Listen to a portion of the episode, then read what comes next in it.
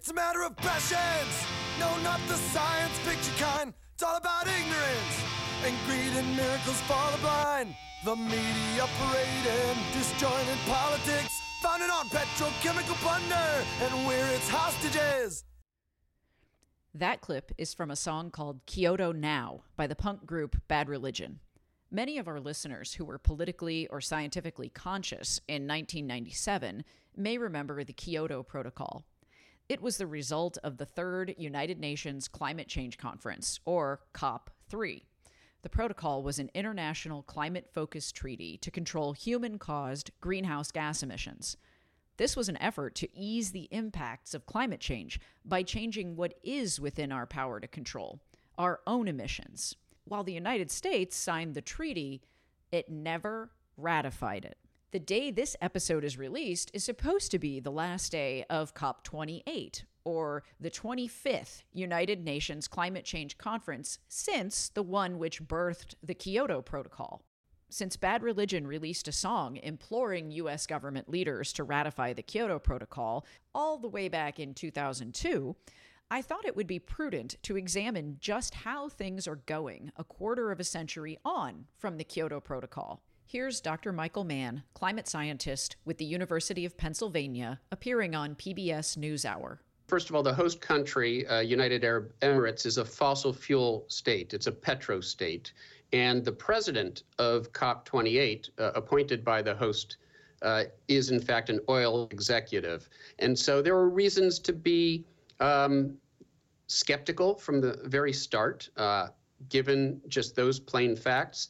And everything we've seen since uh, the fact that, again, the, the president of COP28 uh, has been using language um, claiming that uh, there's no science to back up the need to phase out fossil fuels, when, of course, the science overwhelmingly indicates we have to bring carbon emissions down dramatically to avert catastrophic warming. And he even used climate denier tropes like we will all be back in the caves if we make a clean energy transition.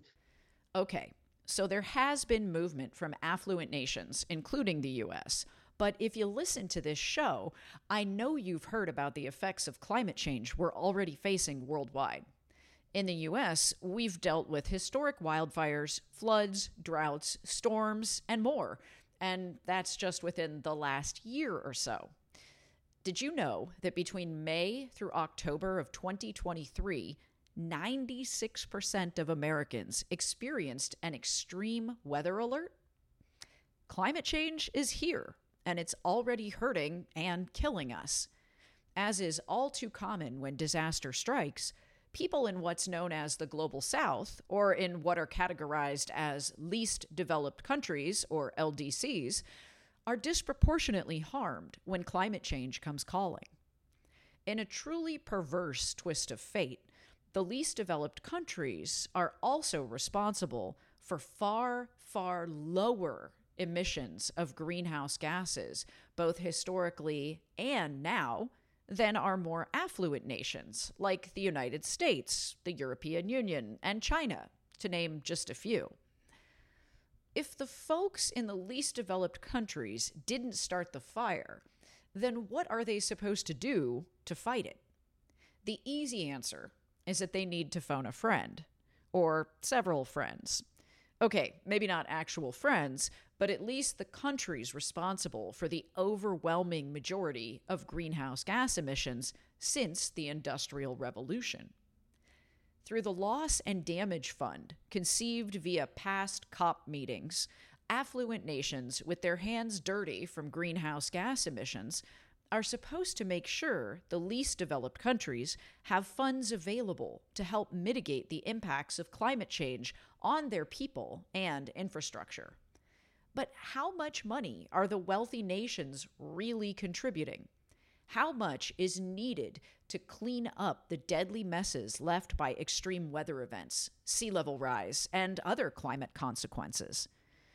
And how do you put a dollar value on not just property, but someone's homeland, their culture, and the entire history of their ancestors on Earth?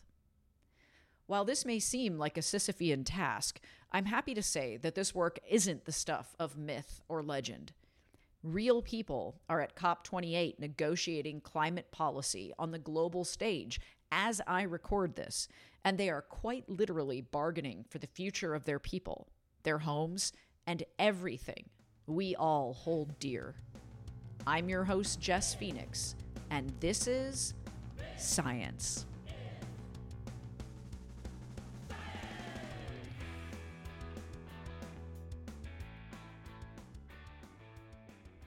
Today, I'm speaking with Hafij Khan, an environmental lawyer and climate negotiator. He has worked with the International Center for Climate Change and Development, the Center for Climate Justice Bangladesh, and for the Least Developed Countries Group on Climate Change, Environmental Justice, and Natural Resources Issues. Hafij is actually at COP28 in Dubai right now, where he's speaking to me from. And so I just wanted to start by asking you if you could explain the concept of loss and damage in terms of climate impacts for our audience. I just thank you so much. Um, you know, uh, tomorrow is going to start the COP28, but we are here already for preparatory meetings. Um, and I do uh, co-coordinate with Ambassador Ada, 46 least developing countries, particularly on the uh, loss and damage you know the loss and damage. There are three uh, policy pillars at this moment at the global level. One is the mitigation adaptation and third pillar is the loss and damage. The global community is not taking uh, adequate efforts to mitigate also failed to uh, adapt with the adverse impacts of climate change. Now the loss and damage resulting from climate change is the reality our communities, our uh, states are facing uh, loss and damage uh, now every moment. For example, Bangladesh, we are facing very frequently the um, tropical cyclones and uh, floods, um, also sea level rise and associated saline water intrusion. So um, our communities are facing loss and damage every moment, not only in Bangladesh, all over the world. With that context, global community is now is more than 12 years. Uh, we are trying to negotiate and uh, and develop the um, global policy regime at the UNFCCC on loss and damage. Particularly for COP28, there are some crunch issues. I'd be happy to explain the crunch issues for COP28. Oh, please. I, I would love to hear them. COP28 is particularly important for global stocktake. The Paris Agreement, it does not have the rigorous compliance mechanism global stock take, um, the transparency um, framework, and the compliance committee. Uh, I would say it's a triangle uh, compliance approach for the Paris Agreement. And this is the first time for Paris Agreement and the parties are um, negotiating for global stock take to be adopted here. Uh, secondly, the um, global goal on adaptation. Parties uh, is going to adopt uh, global goals and uh, targets for the adaptation.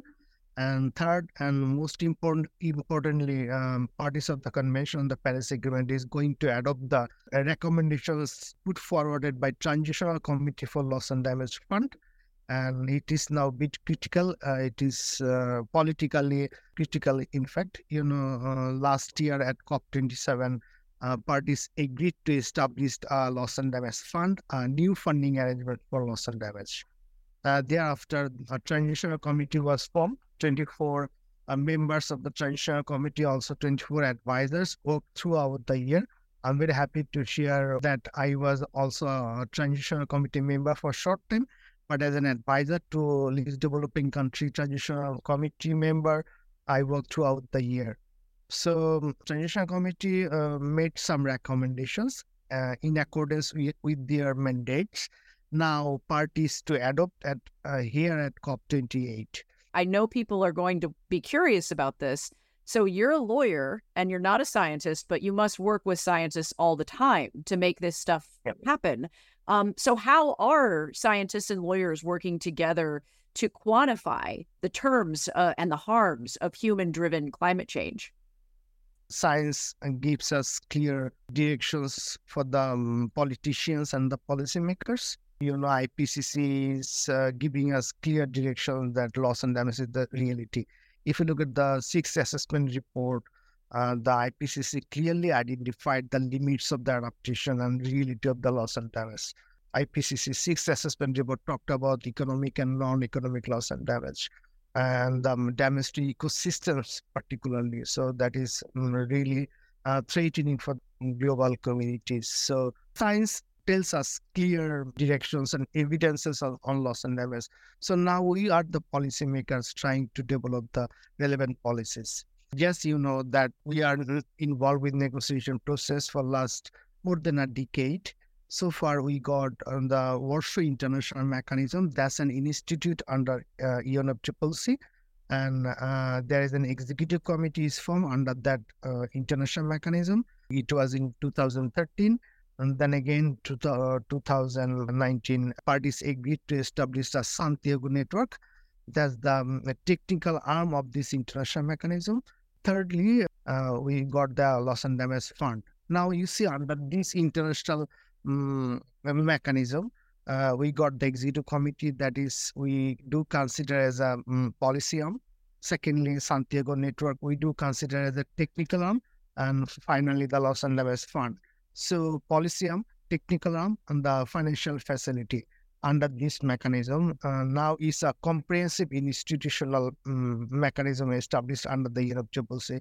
Now is challenged to operationalize these different institutions, particularly at COP28. We we um, we need to um, adopt the relevant decisions to operationalize the Santiago network. Also, we need to adopt the mechanism that would uh, operationalize the loss and damage fund. It sounds like the groundwork has been laid to make real change internationally here. I'm curious about the loss and damage fund specifically. So I'd be happy to talk about the loss and damage fund particularly. As I was talking that at COP27 parties agreed to establish a loss and damage fund. Uh, under that, transitional committee was uh, formed and uh, throughout the year transitional committee worked. They mm, met f- five times in this year um, and uh, uh, the works of the transitional committee was informed by the uh, technical works by the secretariat. Also, there was a um, TSU, technical support unit that was formed by the secretariat. Uh, TSU also um, developed some of the relevant papers.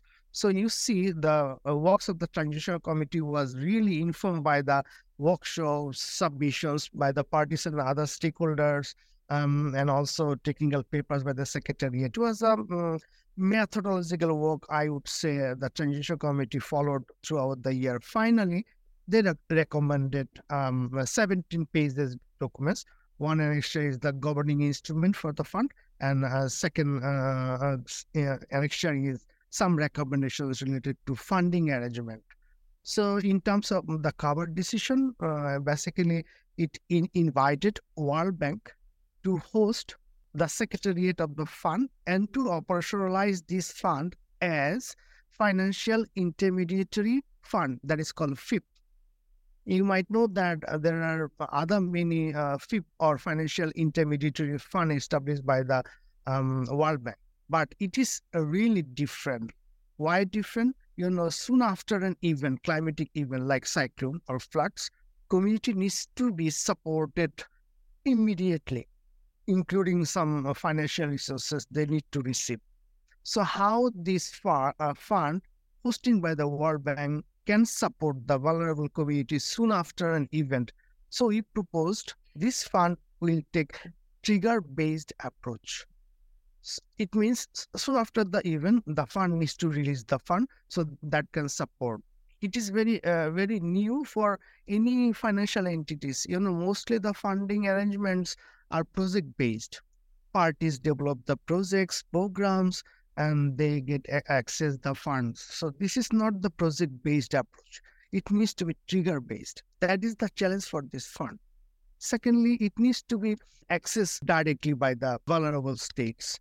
Um, we, uh, the transitional committee suggested that this fund should um, be operationalized with an innovative uh, mechanism that can support directly to the vulnerable states that can support annual budget of the vulnerable countries so that uh, they don't need to uh, ask money for soon after an event rather government um, can release the financial resources to the vulnerable communities this is so interesting and obviously I'm from the United States, and I know we are one of the countries that needs to pay into the funds uh, for the response to these disasters, these triggered events.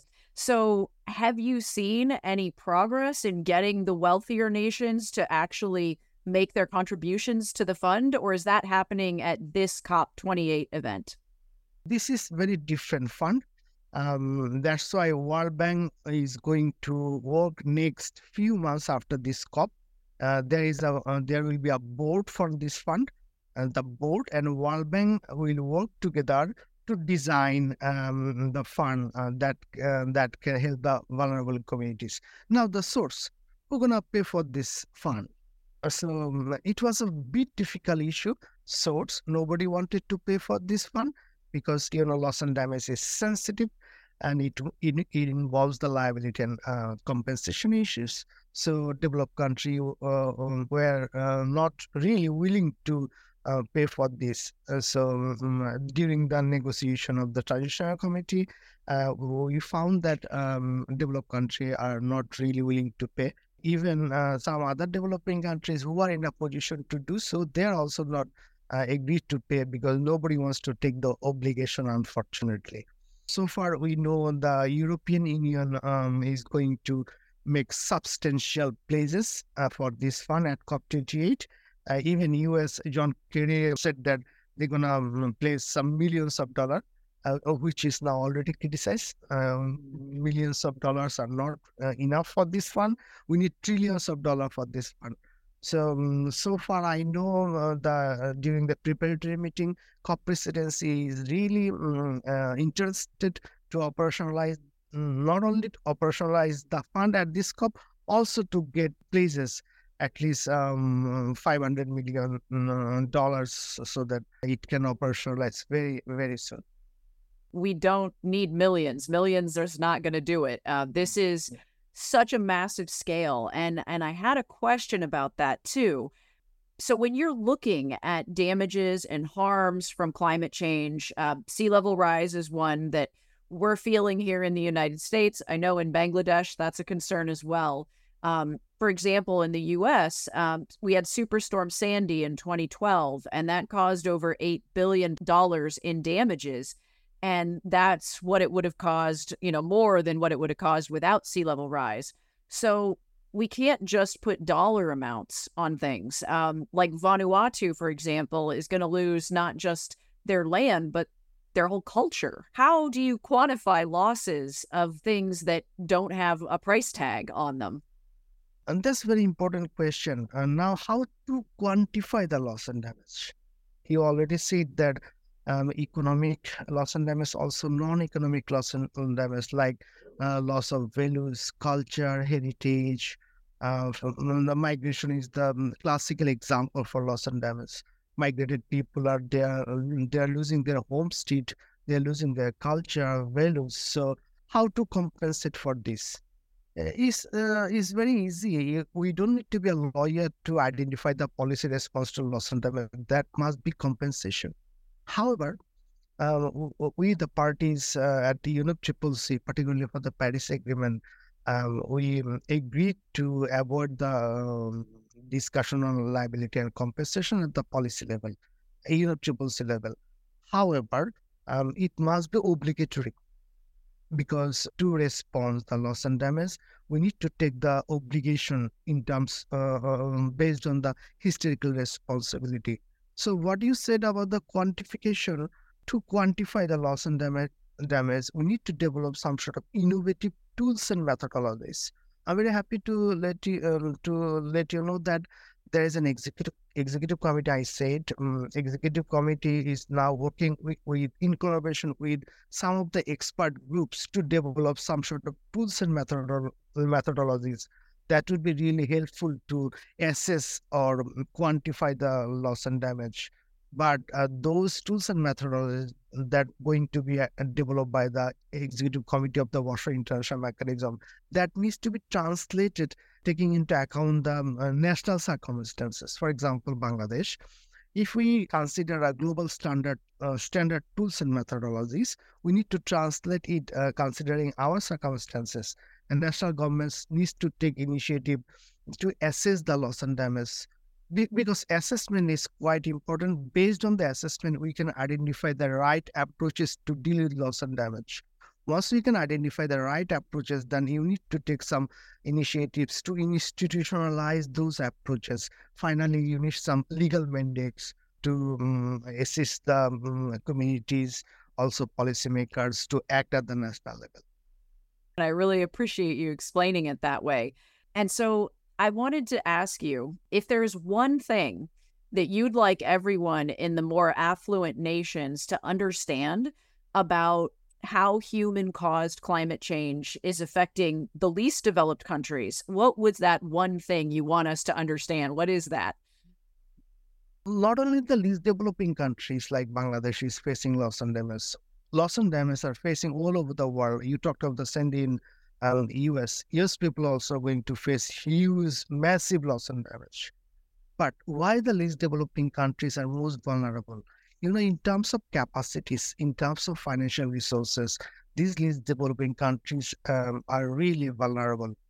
Not only the geographical locations, but also in terms of capacities and um, uh, financial resources, technical um, capacities. These uh, least developing countries are particularly vulnerable. That's why Transitional Committee for the Loss and Damage Fund they recommended the particular um, circumstances of uh, small island um, island developing countries, also the least developing countries. In the fund, the Transition Committee recommended minimum percentage from the floor that would be allocated allocated to the SIDS and LDCs. That's very important. I would like to add that uh, that the uh, during the works of the transitional committee, uh, the transitional committee members from the developed countries, they wanted to particularly establish this fund, uh, SIDS and LDCs. However, some other developing countries are good that they're also vulnerable. Yeah, uh, uh, I do agree with them. Like Pakistan faced the huge flood, uh, so they know the reality of loss, loss and damage. Like Pakistan, some other developing countries are also vulnerable. Considering this vulnerability, Transitional Committee recommended that the board of this fund would develop further guidelines how this fund to be utilized to support the vulnerable developing countries.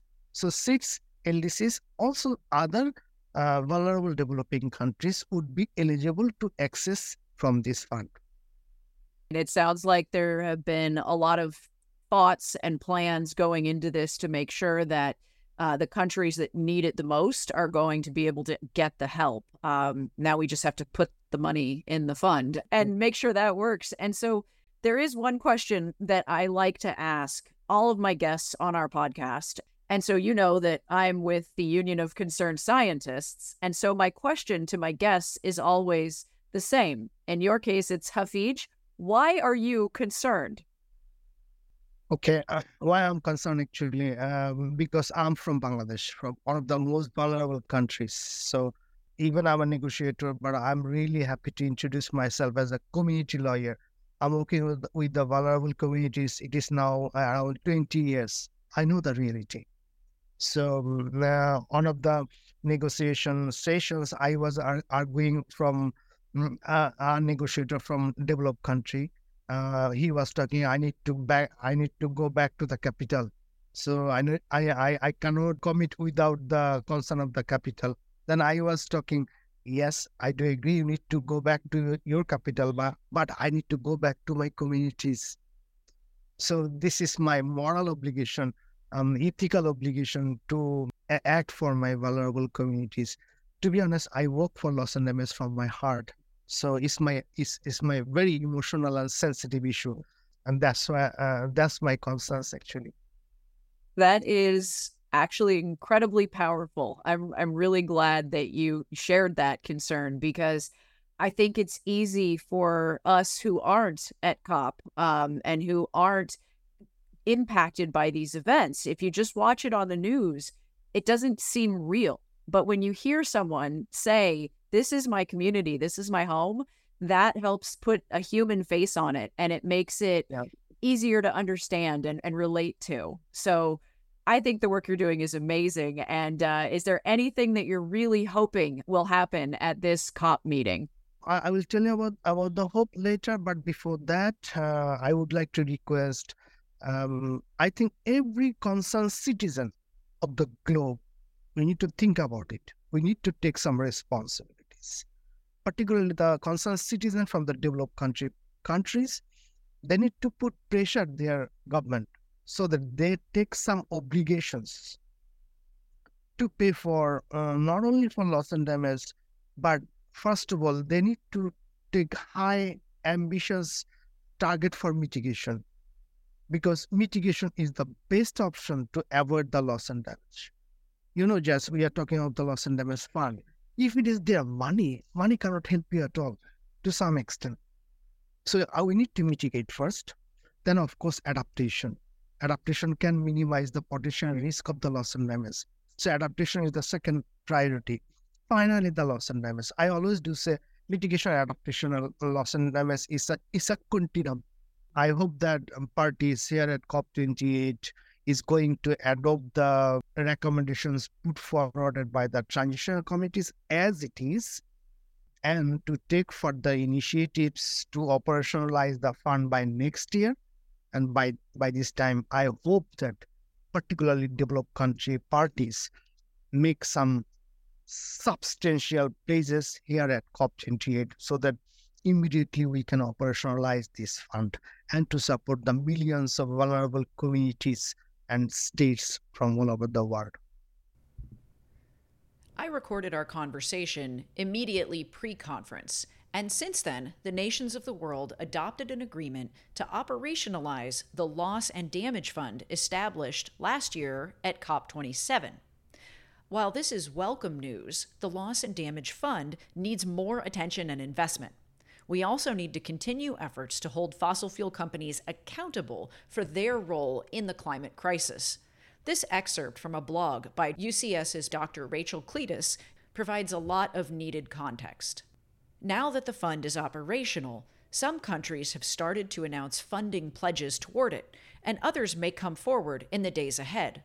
The overall total as of today is a little over $400 million, the United States pledge of $17.5 million, which will have to get approval from Congress, is frankly pathetic and amounts to an insult given the scale of losses and damages being experienced around the world. For comparison, the floods in Pakistan in 2022 are estimated to have cost that nation in excess of $30 billion. And, as another point of comparison for scale, the U.S. annual military budget was $816.7 billion in fiscal year 2023. Funding for loss and damage represents a responsibility. It's what we should be willing to pay, given the harm our heat trapping emissions are imposing on nations that have contributed practically nothing to causing climate change. The scale of funding that will be needed for loss and damage has been estimated to be 150 to 400 billion dollars per year by 2030. There's a long way to go for the Loss and Damage Fund to truly deliver climate justice. Now that it's finally operational, our task is to ensure policymakers live up to their promises. Please visit ucsusa.org to read all of our COP28 coverage. Thanks to Rich Hayes and Omari Spears for production help, to Carly Phillips, Delta Merner, Hannah Poor, and Rachel Cleetus for providing technical expertise for this episode, and to Anthony Eyring for our multimedia magic.